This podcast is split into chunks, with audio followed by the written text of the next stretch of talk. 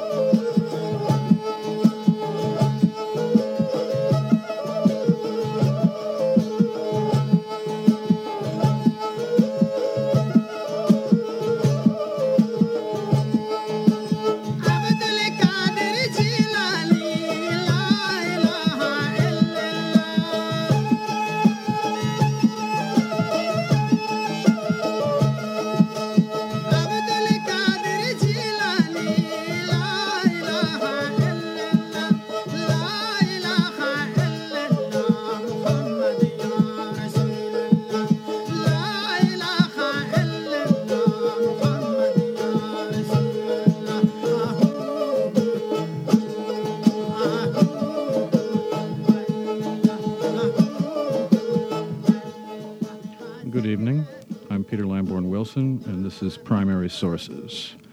You're listening to WBAI in New York, and I am not James Irsay. I'm Peter Lamborn Wilson. I'm sitting in for James this summer. And all you fans of James out there will be glad to hear that at least I know he's still alive. I still haven't uh, received any tapes or letters or anything from him, but I did call up his uh, mother the other day just to find out whether she'd heard from him. And she has, and he, uh, he was in, uh, I think, uh, Tel Aviv when uh, she spoke to him and he was um, involved in getting a press pass. I don't know exactly why. That's so. That's the only news I've had so far. I uh, I hope that he's that he will soon be in touch with us and have some exciting news from the holes in the Holy Land that he's been digging away in. Uh, well, let's see now. What am I going to do tonight? I guess I'm going to start off by describing my mail as usual. I didn't get any. Uh, uh, letters here from Jamesian listeners, but I uh, did. I am still receiving a lot of nice responses to the uh, astral convention idea. Got another dozen or so letters as a result of, uh, I think, probably all from you people um, in the past week. And um, I'll be sending out, uh, I should say, the Association for Ontological Anarchy will be sending out the appropriate uh, material. Um, don't worry, you'll get it in plenty of time and I'll be talking about it again on this program before we uh, have the event. Uh, oh, and another thing, um, some of you out there still still have not uh, uh paid your pledges from the last marathon. There was another note in the uh, in James's mailbox tonight about that.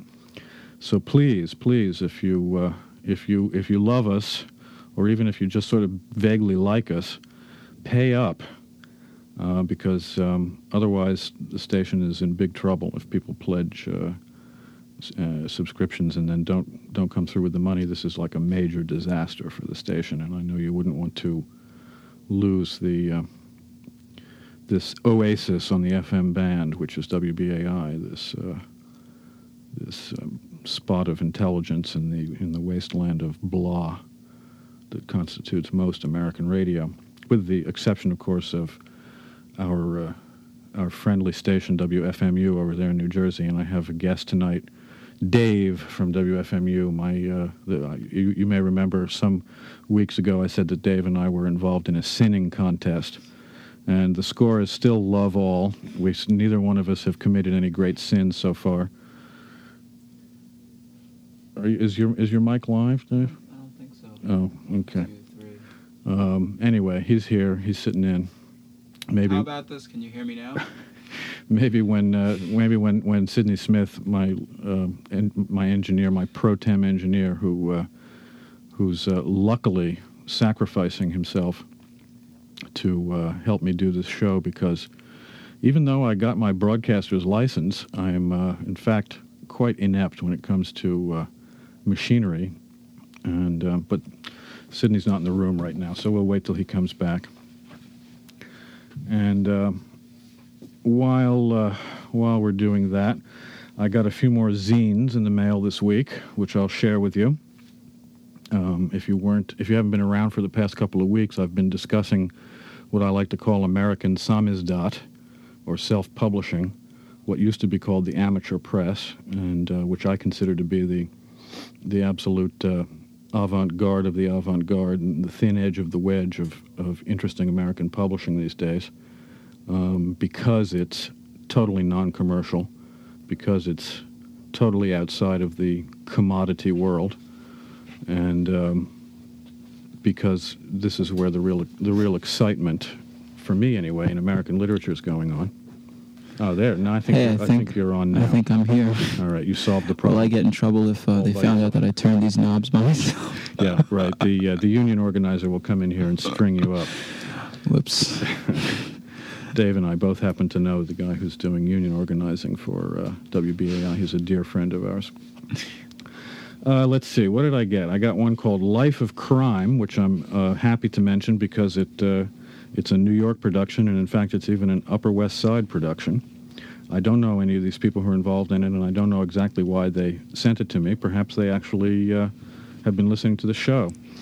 The uh, editor is Alyssa J. Rashkin, and you can write to uh, Life of Crime, care of Rashkin, Box 20375, New York 10025. And uh, it's a small one.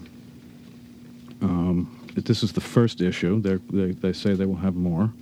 I see, just skimming through here, I see uh, a few quotes from Donnie the Punk, who's a famous uh, New York xenoid, whom I've met a couple times. Uh, what else is in here? I've never actually met him. I've seen I've seen some of his he's stuff. He's not very punk looking, actually. Mm-hmm. He's, uh, he, he's a pretty, rather ordinary looking chap, but uh, he writes a lot about punk, anarchism, and prisons and things like that. He's I even found out his real name recently. It wasn't a very punk oh, name either. Maybe we better not say it. No, no. He I, might not want people to know. oh, no, know. Never. Uh, I got one. Bob Black sent me this one. Kallisti Komiks, K A L L I S T I K O M I K S. Um, we were talking about it earlier, and we noticed that it's almost professional looking, and that for some reason this makes it kind of less interesting to us than the uh, the really sloppy, uh, extemporaneous uh, Xerox mutation stuff. This one looks like it's been done on a good word processor, and it's careful layout, and it's on slick paper, but it's still a zine, and you can tell that. The uh, I think the overall tendency is what I would call Erisian, um, with some possibly post Aleister Crowley uh, occultism mixed in, and a lot of humor, uh, some funny comic strips. And this one comes from Cincinnati, Kallisti Komiks Box 19566, Cincinnati, Ohio 45219. Um, some of the articles in here. Uh, well, report from the ashram. That was pretty funny. On, um, I know that Cincinnati, for some odd reason, seems to be a hotspot for for American occultism. I know there's some other groups out there too. I, I wonder why that could wonder why that is. I've never been there, so I have no hmm. first-hand opinions. There's a review of a book, uh, A Kabbalah for the Modern World, by Migene Gonzalez Wippler, an, an, author that I've come across a couple times because she writes about Santeria, the uh, Afro-Cuban cult, which is big in New York here, with especially with uh, Dominicans, Cubans, Puerto Ricans, which is partly based on the Yoruba religion, partly based on Catholicism, and it's especially a very popular religion where I live, up up on the Upper West Side, and uh, they have all these um, shops where you can go in and buy magical equipment. They're called botanicas, which actually means uh, flower shop or herb shop, because their primary purpose is to sell fresh and dried herbs for various magical purposes. But you can also get uh, some really great uh, popular religious artwork. Um, you can you get your stock up on uh, candles and incense and all that sort of stuff. The Upper West Side is full of these shops, and I've been a kind of Santeria fan for many years. I enjoy it, and whenever I hear about any concerts of Santeria music, I try to go.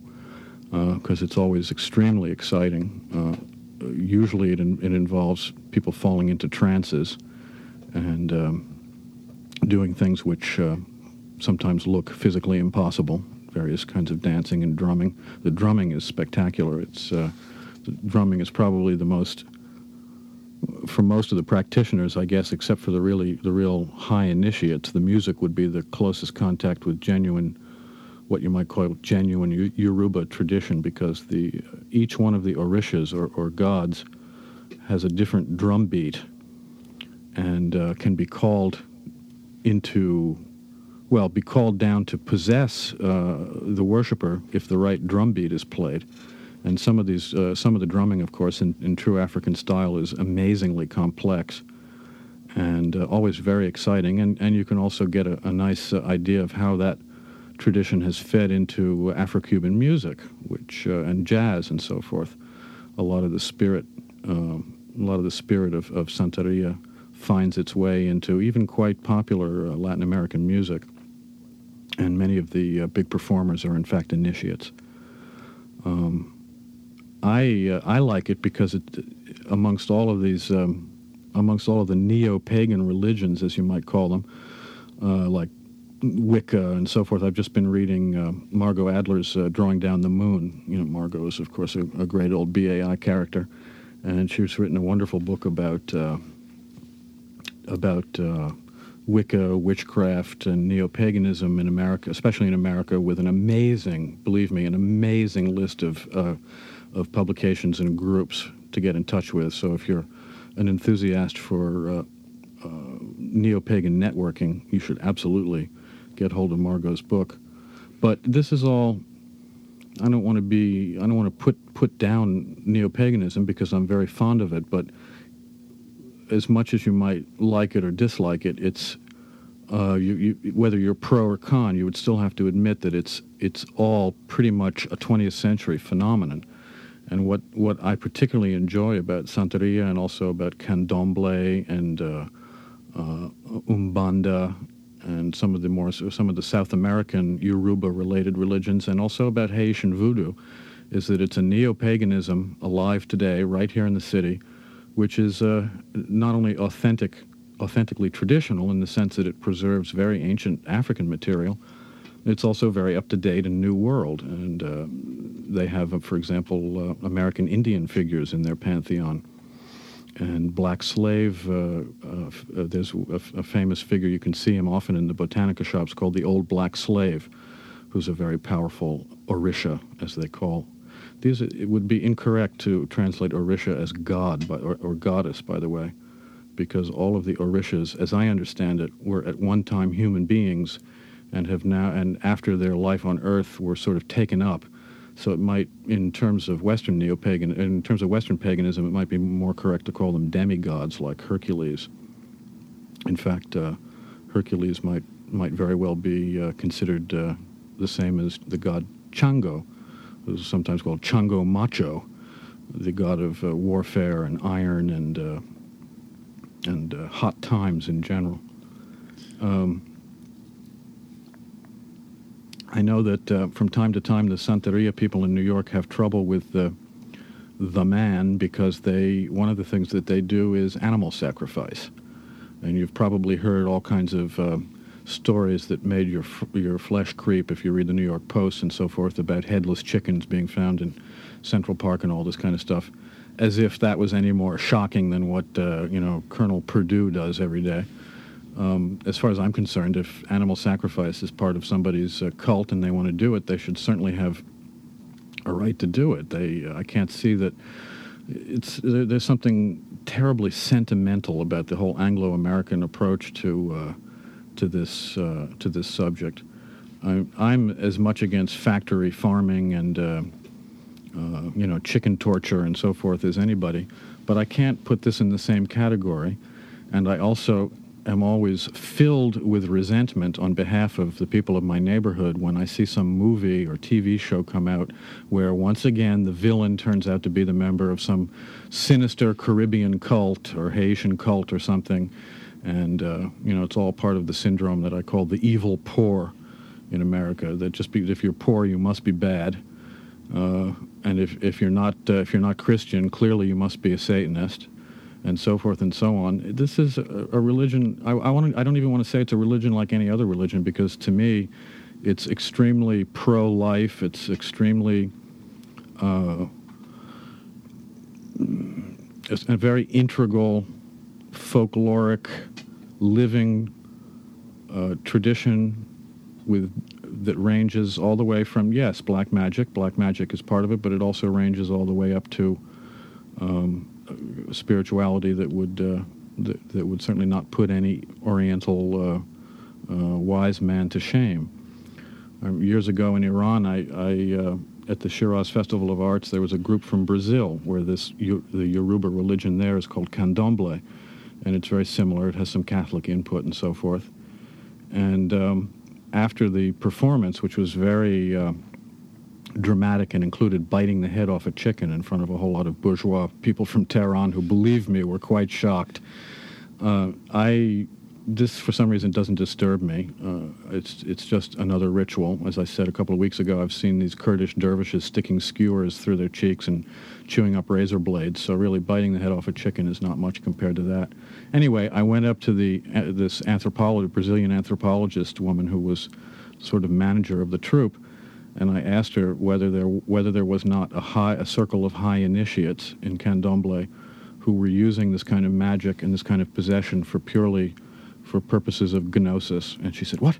How did you know? That's supposed to be a secret. No one's supposed to know that. And I said, I didn't know that. I just guessed it because, on the basis of the art that you've just presented, which is to me terribly moving and authentic, uh, it was quite clear to me that there must be a very uh, austere and, and, and highly intellectual spiritual tradition behind it. And she said, Yes, they're the circles of the old men and women who, who uh, use uh, possession. Sh- solely in order to gain spiritual knowledge and not to uh, not for material gain.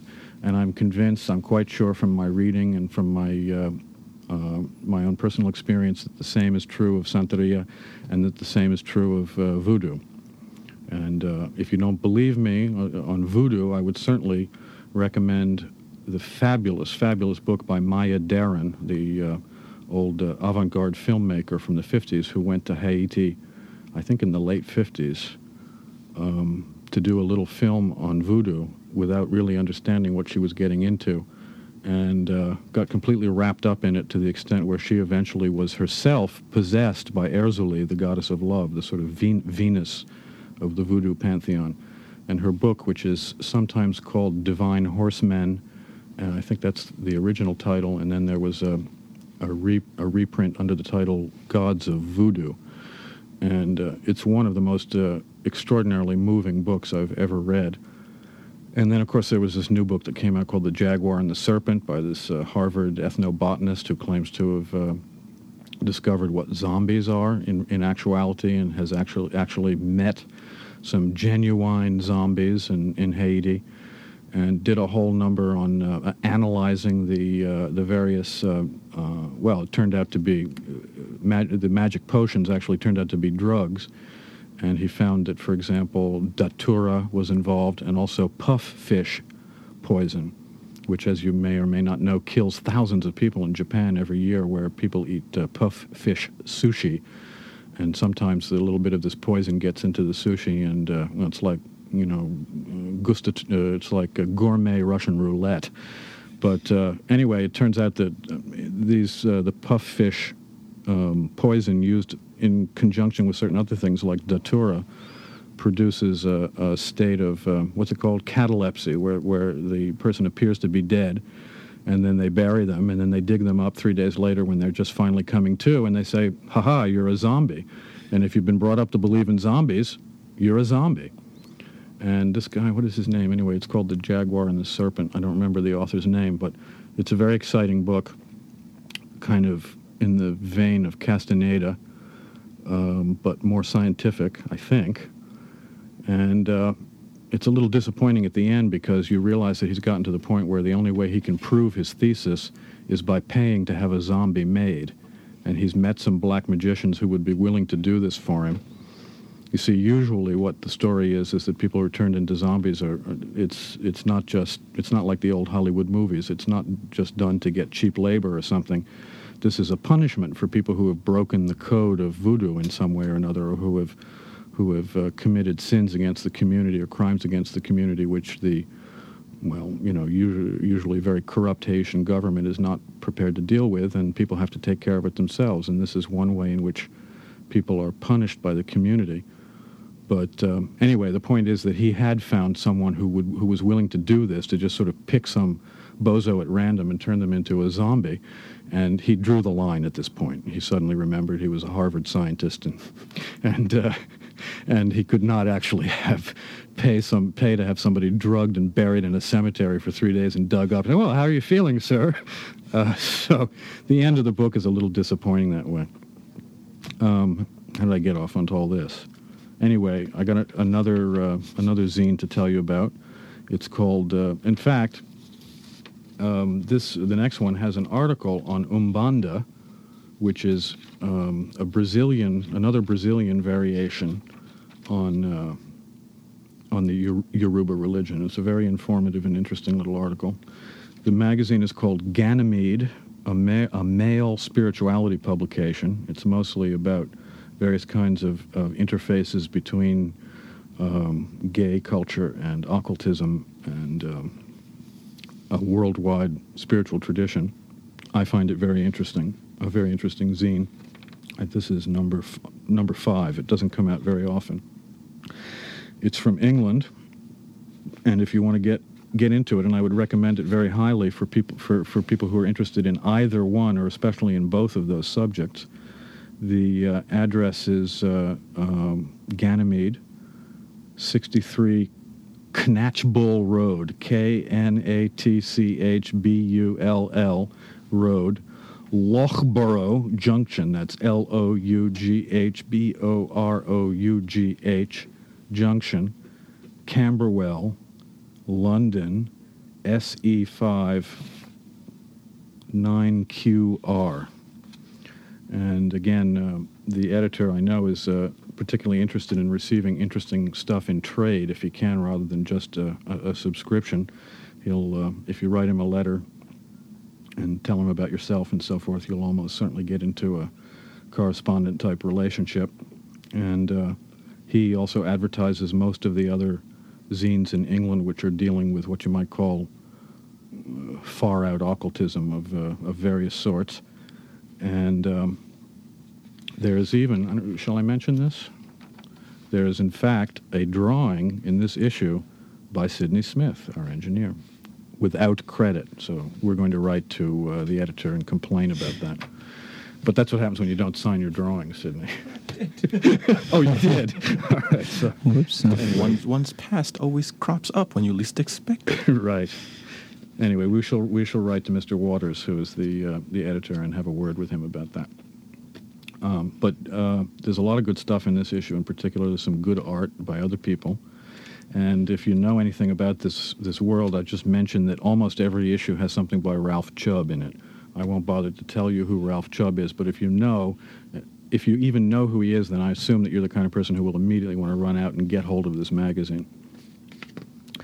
Uh, let's see now. Just run, uh, moving right along here. I've got. I think I might have mentioned this one before, but I'll just mention it again.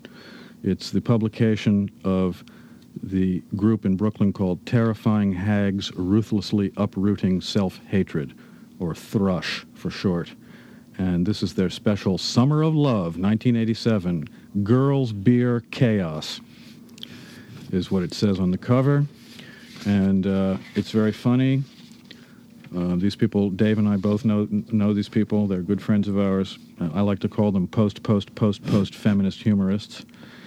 And uh, if you want to get in touch with uh, with them, um, you can write to Thrush at 151 First Avenue, number 62, NYC 10003. I really do recommend it. There's some hilarious stuff in here. Their idea is that we haven't had a summer of love for a long time, and it's about time, in a nutshell.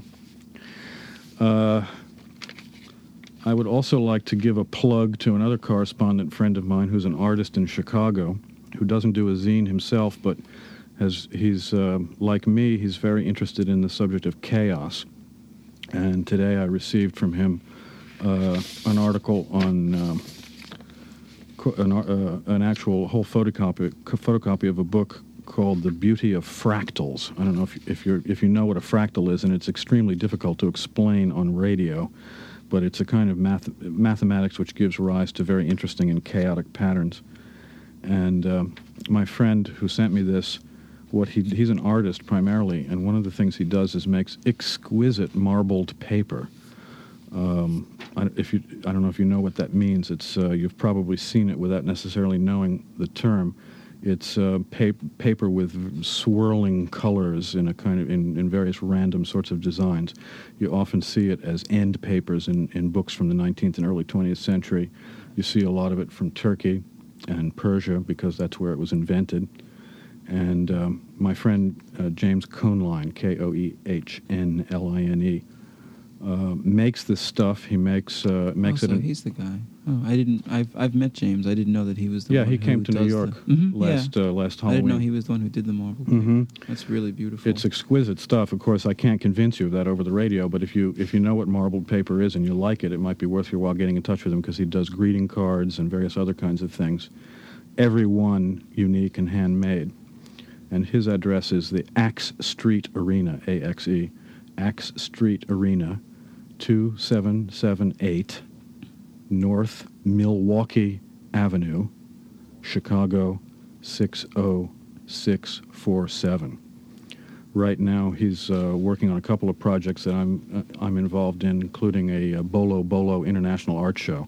Bolo Bolo is a book that was published by uh, the Semiotext related uh, Foreign Agents series, and it's a, a book by a, a European anarchist who calls himself PM and uh, it's a delightful kind of semi-science fiction, semi-utopian, semi-serious uh, projection into the future of a world in which everyone could live in their own little bolo, as he calls them. And uh, it's not quite the same thing as a commune. It's bigger than a commune because every bolo should be at least, uh, at least almost self-sufficient. More, f- more fun, I think. Also, more and fun. It should be more more fun than a commune too. And they have themes too. Right.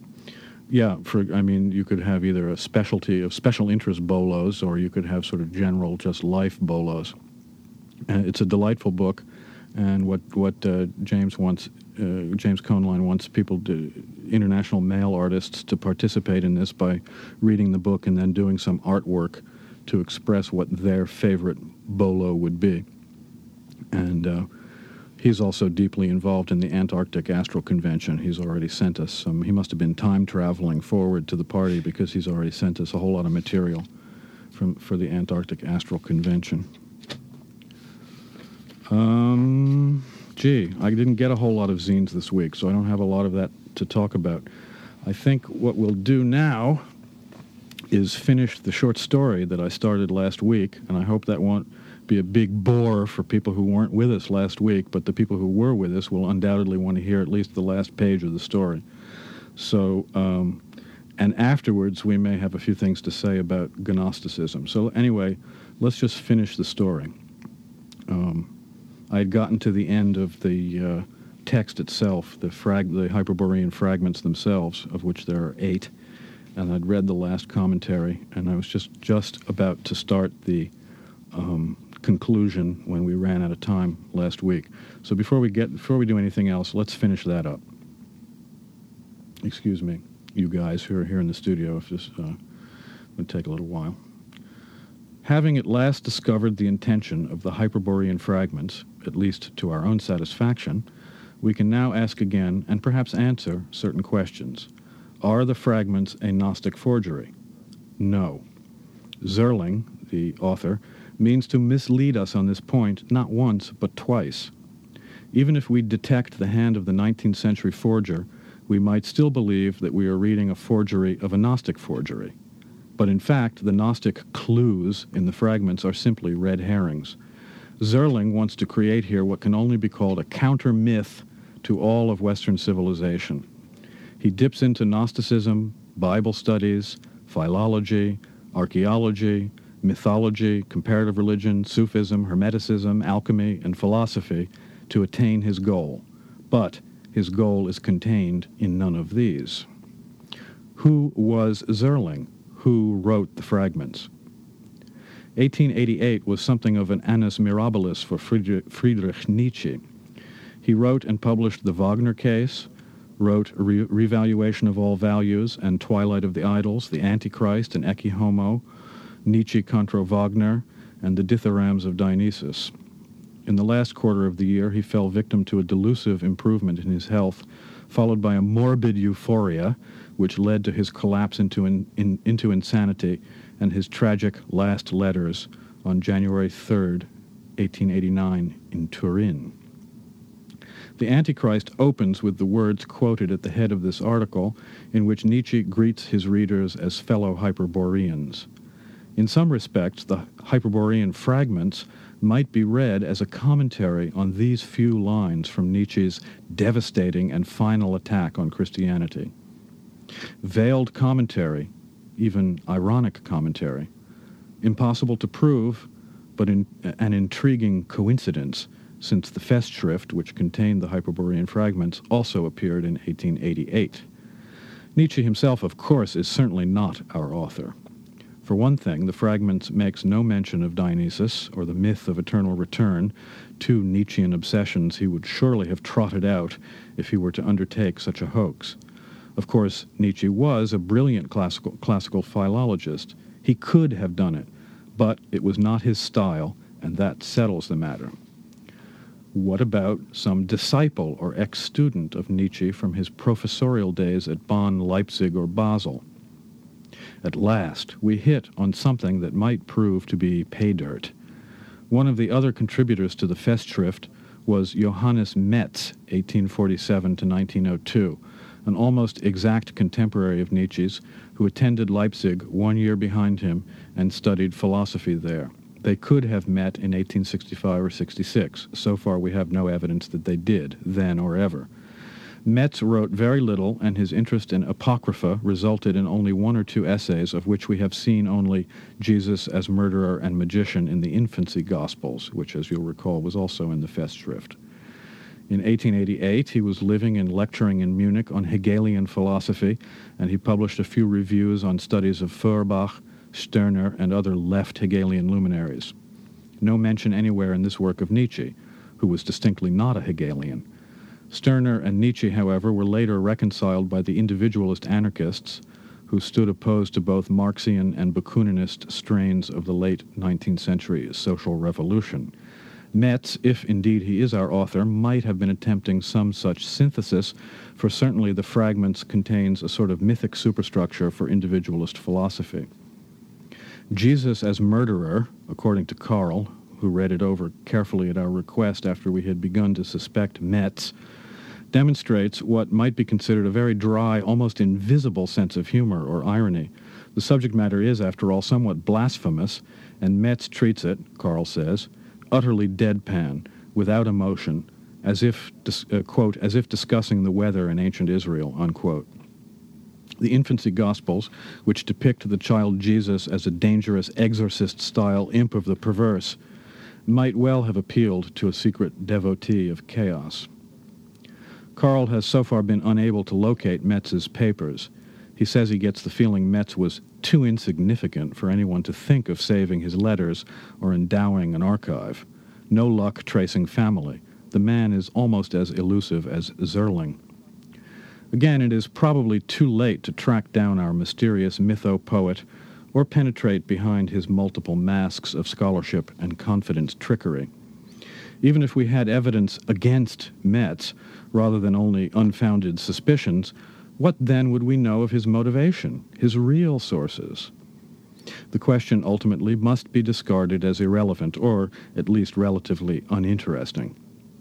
The text is worth saving, even with the trouble of unburying it from beneath the tortuous and heavy handed scholarly whimsy of its own creator. If there were a purpose to this rather Borgesian amusement, we could only sum it up by finishing our opening quotation from Nietzsche. We, Hyperboreans, have discovered happiness. We know the road We have found the exit out of the whole millennia of labyrinth. Who else has found it? So that is the end of my article from New Pathways into Science Fiction and Fantasy, which I, uh, as I say, despite, uh, aside from the fact that they publish my material, I would recommend them very highly as a, a semi-pro zine, which means that they pay about 20 bucks for an article. Uh, but that's, you know, something. It's a, dinner anyway. And their, uh, their address, in case you're interested in, in getting in touch with them or subscribing, or submitting material or whatever is uh, Box 863994, Plano, P L A N O, Texas 75086 3994. Now, last week, Sydney asked me if this was a, a, a, if there was any truth to this story at all, or whether it was a complete hoax, and I had to fess up and admit that uh, it's actually what we're dealing with here is not third degree hoaxing, as I said in the article, but actual fourth degree hoaxing, because I made the whole thing up out of whole cloth. There is there are no hyperborean fragments, never were. Um, and I, I wrote the thing as a kind of um, I was actually hoping to to be able to. Uh, sell it to an actual scholarly journal and get it published by some careless editor who didn't, who uh, was, you know, too dumb to check up on. Strung out. right. Uh, and uh, actually get away with it as a hoax. But since I had to end up publishing it in a science fiction magazine, I doubt that anyone actually uh, was taken in by it.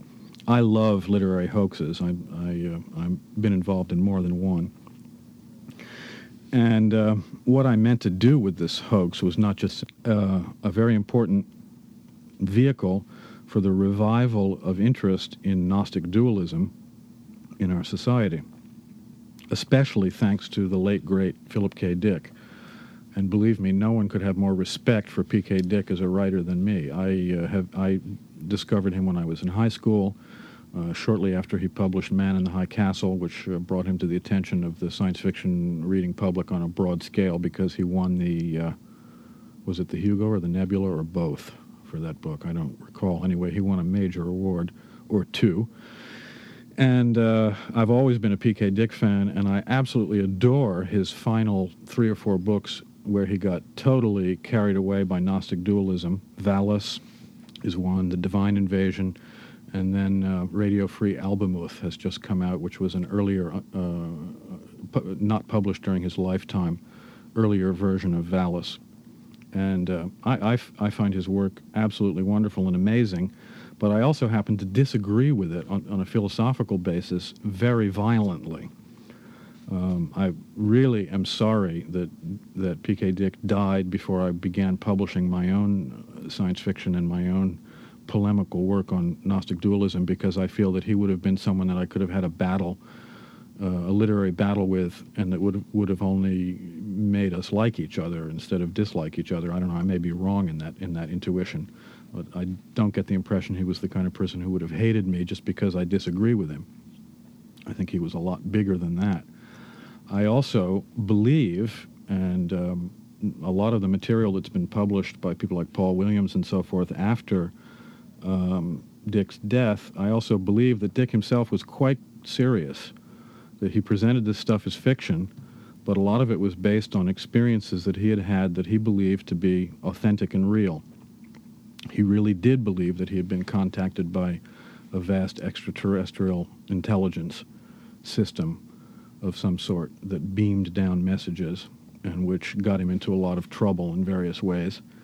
Uh, and um, that since the that well there's a there's a common idea in Gnosticism that even that because the material world is so corrupt and full of death that even the words of the of of the, the word you know the word from the pleroma the word from on high in reaching us through our psychic atmosphere so to speak becomes diffracted uh, sometimes beyond recognition and turns into nonsense. It, this is a very intriguing idea that that nonsense could be a form of revelation if you were if you were keen enough to be able to decode or let's say scrape away the, uh, the, the element of, of, verbal and intellectual confusion, which is a result of our own imperfect state of receiving the revelation.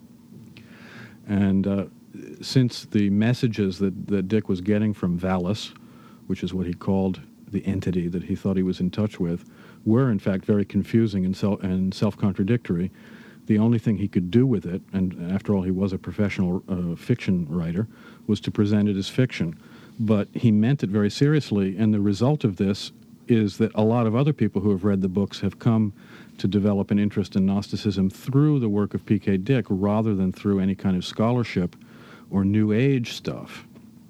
Now, until the 20th century, Gnosticism was known only in the writings of its enemies, that is to say, Orthodox Christians, you know, uh, Inquis- Inquisition type people who uh, who won. I mean, there was a battle in the first few centuries of Christianity to see whether it would be Roman Catholicism or Gnosticism that would win out and become Christianity.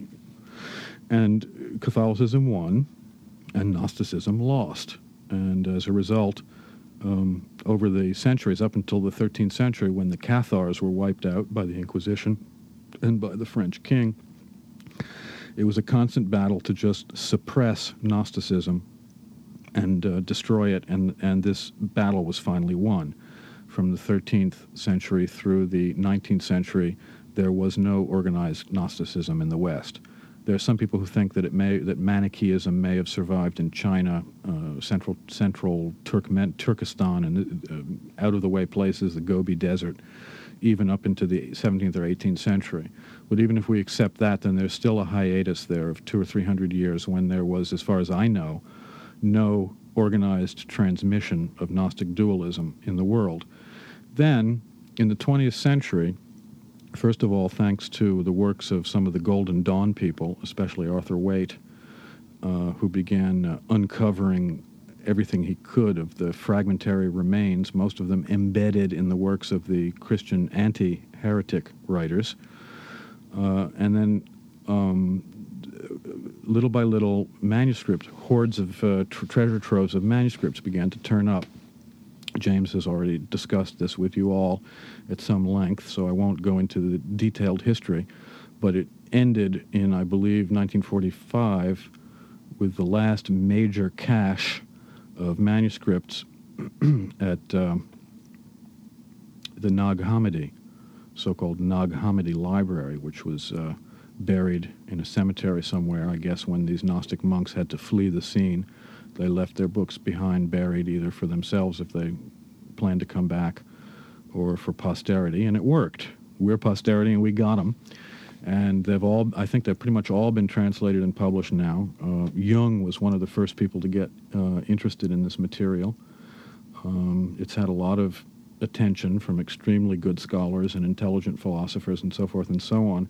And I would say that we're now in a position where if you read everything that there is to be read on the subject, you can really understand what Gnosticism was and what it was about. And now we have, as I, as I said a couple of weeks ago, we have, we have uh, all over Europe and, and now in America Gnostic revivalist churches, such as the Ecclesia Gnostica out in California, and uh, all sorts of Neo Templar groups and Neo Cathar groups and Gnostic Orthodox churches and so forth, especially in France. They seem to go in for this in a big way. And uh, it's really beginning to look as if Gnosticism is coming into fashion in the 20th century. And there are reasons why this should be so, I believe. There are historical reasons why this makes good sense and why it makes sense that a man like P.K. Dick should have appeared when he appeared, gotten hold of the Nag Hammadi material. I don't really know whether he was such a great scholar. I doubt, like most of us fiction writers, he was probably the kind of guy who likes, you know, reads a couple of paperback books and then goes off and starts fantasizing. I know that's how I am, so I presume that's how he, how, uh, how he is, or was. But anyway, it doesn't matter that he wasn't a scholar because he was a genius and he intuitively understood the material, and in my estimation, he presented it correctly. And uh, especially in Valis, and interestingly enough, one of his earlier books, Ubik, which I consider to be maybe the finest science fiction novel ever written, and also certainly the most upsetting, disturbing, and hateful. One of absolutely one of the most hateful books ever written. Ubik is hilariously funny. It's brilliantly written, absolutely riveting. You uh, cannot put it down, and at the end of it, you feel like vomiting.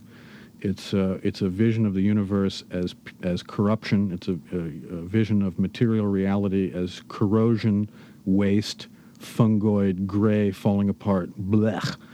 And uh, it's extremely convincing. And after all, this is, uh, this is a trend in the modern world. Uh, you might call it nihilism, if you like, or you might just call it depressed pessimism or the anti-life movement or what have you. The whole idea that the world is coming to an end and who cares anyway.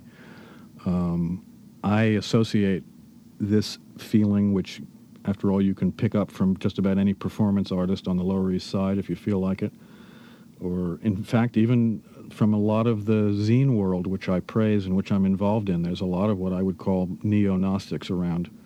Um, people who are not necessarily interested in the religious tradition of Gnosticism, but who really do believe that life itself is evil. Um, they're what I call queer for death, and um, I don't like any of it. It really upsets me, and I, I, I have political reasons for that as well as spiritual reasons. The political reasons would mostly fall into the category of uh, hopelessness does not lead to what I would consider to be a positive, active stance vis-a-vis oppression.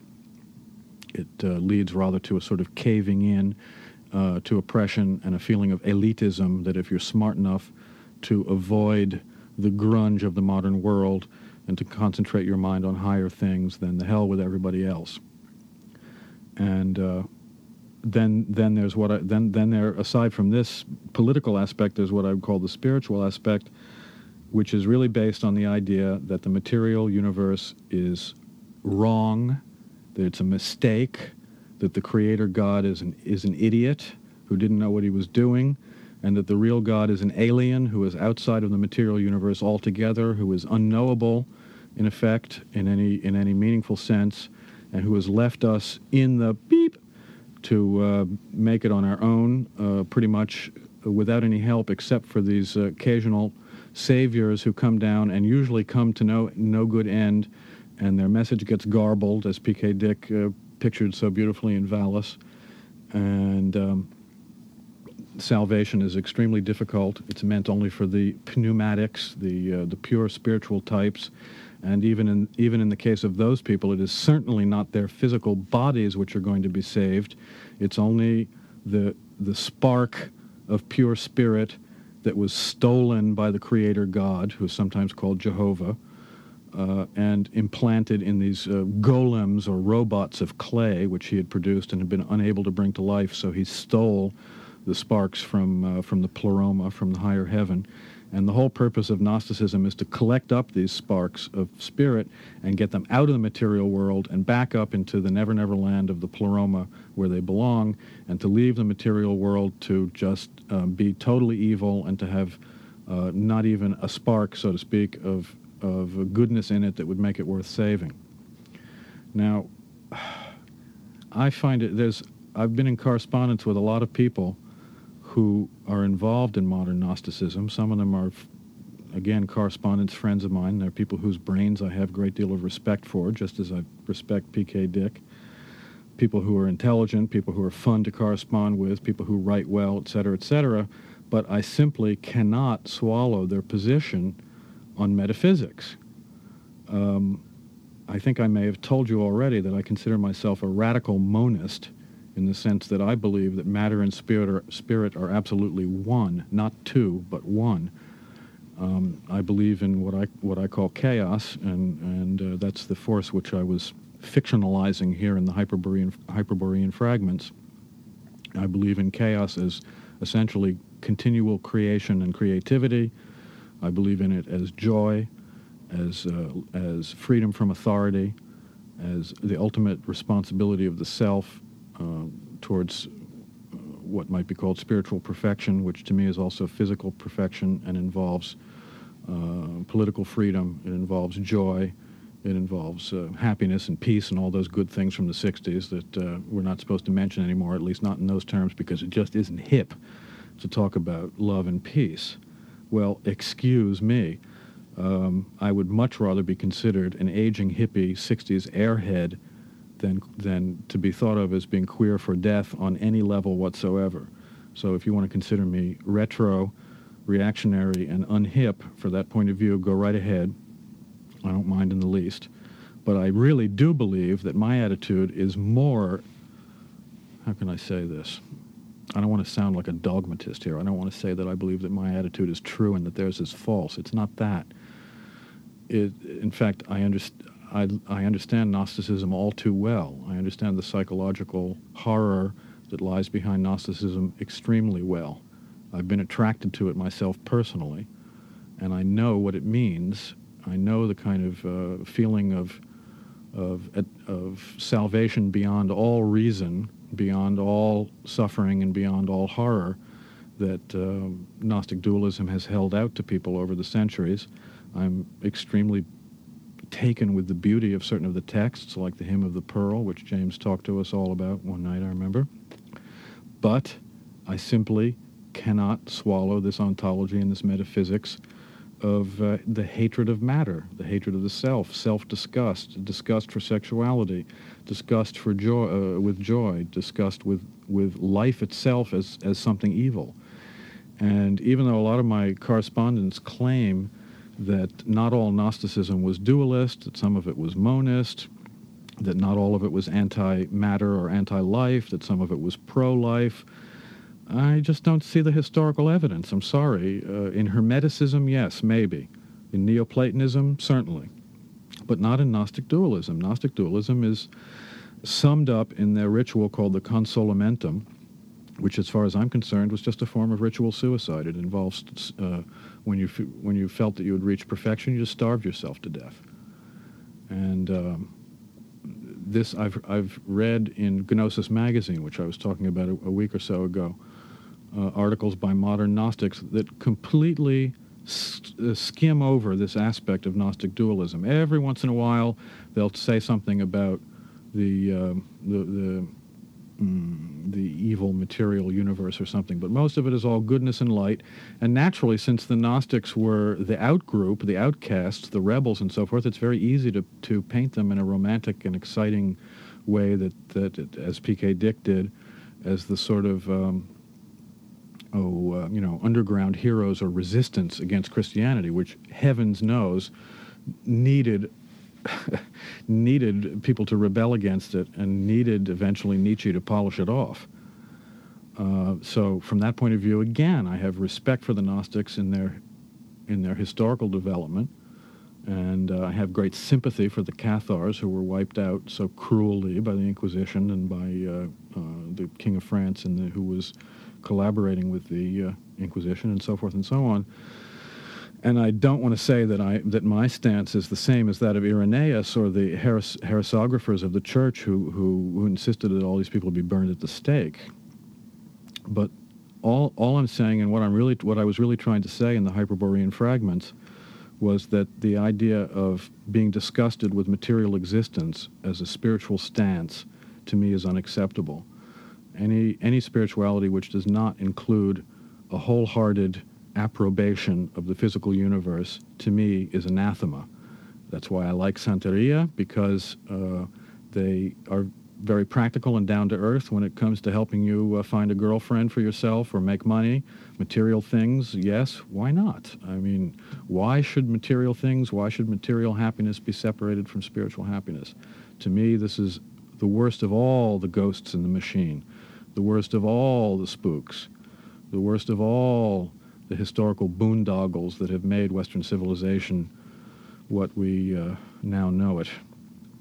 Uh, it's Christianity itself, in beating Gnostic dualism once and for all in the 13th century, to my way of thinking, became, in a certain sense, dualistic. For example, the whole idea of chastity of the priesthood was stolen from the Gnostics the Gnostics were, were, had historically a lot of respect from people because their priests were chaste, uh, did not marry, and at the time in the Mediterranean world there were a lot of people who thought this was proof of great spirituality, and the Christian Church actually adopted this practice, as I understand it, in imitation of the Gnostic dualists. Saint Augustine, who uh, is one of the, the most important of all thinkers for for Catholic dogma and doctrine, was himself a Manichaean before he converted to Catholicism. And if you've ever read any of his work, you know how, how Manichaean he remained, even as a Catholic, how anti life, how anti flesh, how anti sexual, anti woman. By the way, you'll find a lot of people who think that Gnosticism was somehow kind of proto feminism. This attitude was propounded by, oh, what is her name? A very good scholar who wrote a wonderful book. It was uh, serialized in the New York Review of Books before it came out as a book. Oh, rats. Well, it'll, it'll, it'll come to me. Um, a very intriguing book, but uh, I was not convinced by her, her depiction of Gnostic dualism as somehow much more feminist than Catholicism. I think that women might have had more freedom in, Gnost- in the Gnostic uh, tradition simply because sexuality itself was no longer considered to be irrelevant. Sexuality was something that the true spiritual pneumatic Gnostic uh, perfectus would leave behind, along with every other aspect of fleshliness. So the fact that the Gnostics had female bishops, to me, is not proof that we should all that we should go around celebrating them as uh, as as proto-feminist heroes or heroines. I can't agree with that attitude either. Anyway, um, I could uh, I could go on for a long time foaming at the mouth about Gnostic dualism.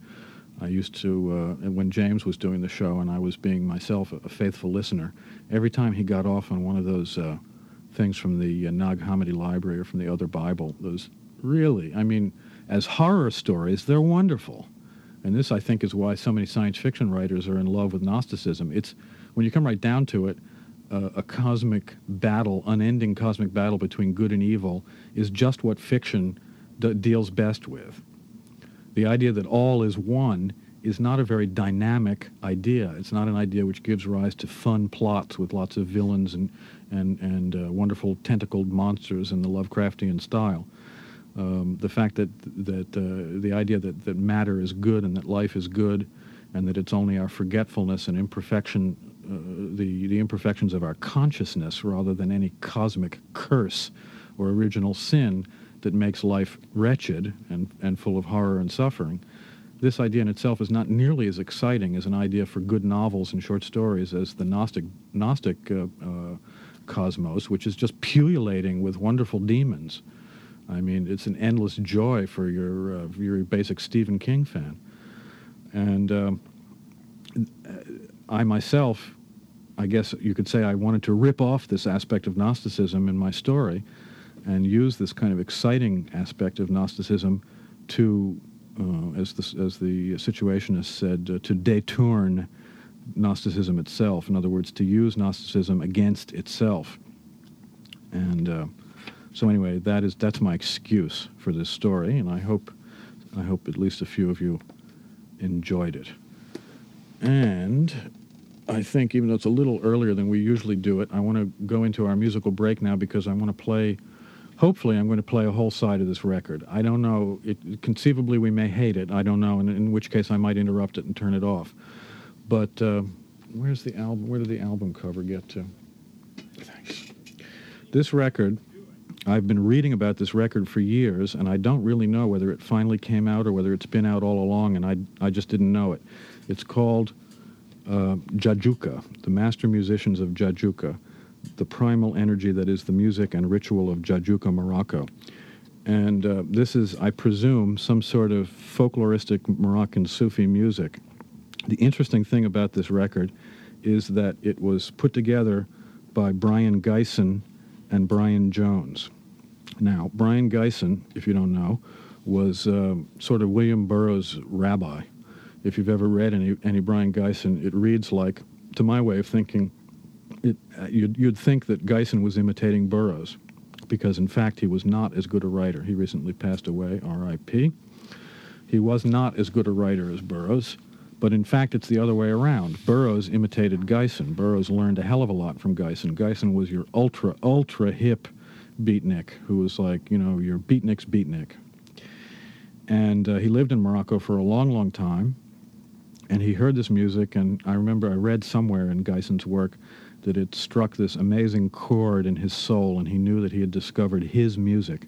to the extent that he actually decided to stay in Morocco and open a restaurant in Tangiers so that this, these villagers could come and play music so that he could hear it every day. And while he was running this restaurant, Brian Jones, the late Brian Jones of the Rolling Stones, visited him, heard this music, and he also uh, fell in love with it. And I gather, as I understand the story, Brian Jones put up the money to make this recording. And then all sorts of strange things happened. I'm not exactly sure what. I guess people falling out with each other over over something. Uh, Brion Gysin was not exactly clear in the article that I read, and of course Brian Jones is no longer around to ask. And I think that production of this record was held up for quite a while as a result of all that uh, brouhaha. Um, the copyright is 1974. I really don't know whether this record has been out that long or not. It's produced by Adelphi Records. In uh, the label is Adelphi or Adelphi, and uh, I haven't heard it, and I don't know whether we're going to like it or not. Uh, if we do, we'll hear a whole side, and if we don't, we'll see what happens. So let's spin it.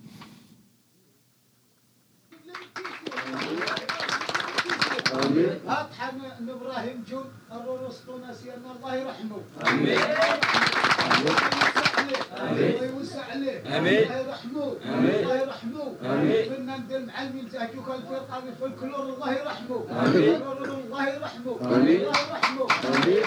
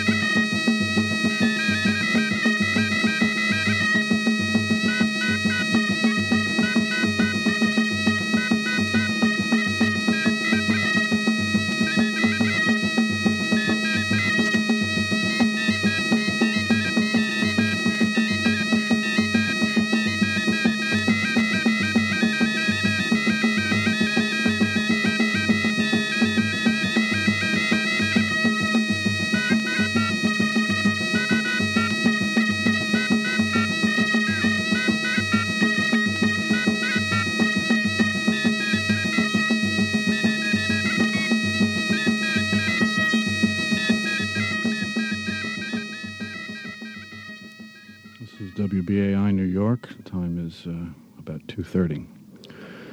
And this is Primary Sources, and I'm Peter Lamborn Wilson, and you have been listening to Jajuka, the master musicians of Jajuka. And of course, stupid me, I should have realized there were there were liner notes inside the album, and I could have told you a great deal more than I uh, did if I had only uh, read it ahead of time. Uh, I will not read all the notes, although it looks like great stuff. But I'll just read one column of it anyway, so to give you an idea of what you what you've been hearing. And there's a long quote here from Brion Gysin, which I'm sure will be uh, interesting. Jajuka, a small village in the foothills of the Rif Mountains of northern Morocco, where great Pan is still honored transcending time, space, and religion, traveling from ancient Egypt through numerous cultures, wearing various names. He survives in Jajuka not only as a myth, but as reality in the master musicians, the pipes of Pan. With changes in the world as they are, a number of soul seekers from the West have tapped into the primal energy that, that is the music and ritual of Jajuka. Brion Gysin, painter, writer, metaphysician, and the first contemporary foreigner to be associated with the village, in turn, brought William Burroughs and later Dr. Timothy Leary, yay, and Brian Jones. The following notes are from Jajuka Up the Mountain by Robert Palmer, published in Rolling Stone.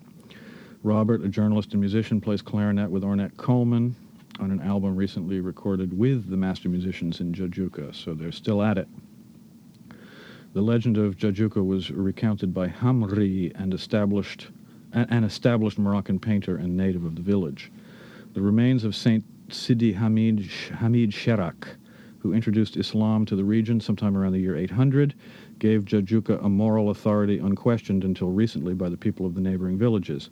This authority is expressed and sustained by Jajuka's master musicians, the sons of sons of musicians, who play to exorcise the illness of pilgrims, to reaffirm the identity of villagers and visitors at festival and feast times, and to entertain and instruct their listeners and themselves, wafting their time seasoned melodies and handed down rhythms out across the Jebel on clouds of keef smoke. All right.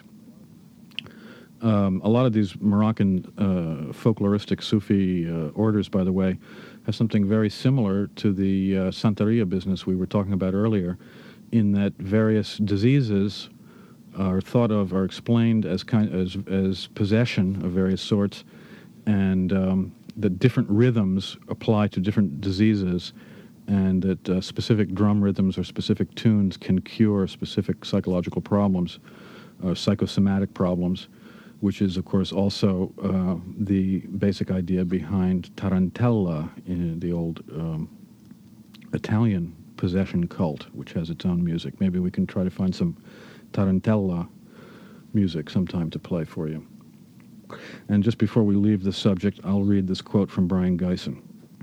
The musicians, the musicians have papers from the Alawite sultans who came to power about the same time as Louis XIV in France and Charles II in England. The text of these, written by a royal chamberlain or official scribe, addresses them with extraordinary respect and acknowledges that they have rights over the sultan the right to play him to bed, to play him to the mosque on Fridays, rights for a group to live in the palace, and so forth. Two musicians who are still alive remember being at the court of the Sultan Moulay Hafid, who was sultan in Marrakesh when his brother was sultan in Fez. This all broke up with the French occupation in 1912. A pirate called Raisuli, who set himself up as a would-be sultan, treated the musicians of Jajuka royally while he lasted, it was very good for his publicity to have them. In the 20s, he paid them $100 a month apiece, which was a huge sum of money in those days. But then Raisuli was busted by the Spaniards. The Spaniards looked after these things in some ways better than the French did. They had much more understanding of it because it's so mixed up with their own music, their own cultural history. What the music is, in fact, is the popularization of the classical music that was written around the 9th, 10th century in Andalusia, court music at the courts of Cordova and Seville. Around 1942, there was a big expulsion of the Moors from southern Spain, and a great many of those people settled back in the hills at that time. I wonder, 1942, they must, he must mean 1492. That has got to be a misprint. Uh, the Spaniards were fairly good to those up in Jajuka. They were allowed to collect a tithe on all of the neighboring villages, who acknowledged the moral authority of the saint buried in Jajuka. They would simply travel around to the fields at harvest time, and people would give them a measure of whatever it was they were harvesting. Now, the political development of the music in all countries has been that as soon as a nationalist revolution is successful, they immediately want to put down their own music, to get out of their own clothes and get into Levi's. Um, parenthetically, I would say that that was, uh, I can uh, vouch for that uh, statement in terms of Iran, India, and Afghanistan.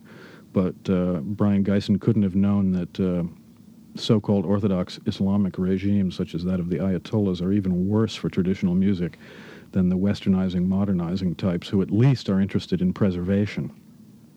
Uh, going back to the text, here, at the moment of independence in 1956, there were enormous parades with the entire population streaming through the streets for several weeks on end. They started huge samba lines shouting, The samba and rumba are the national music of New Morocco. All musicians were going to be settled down and taught useful handicrafts. Music came back because of the tourist boom, but still, at harvest time, the musicians from Jajuka had fights with people who stoned them when they came to the fields for their tithe.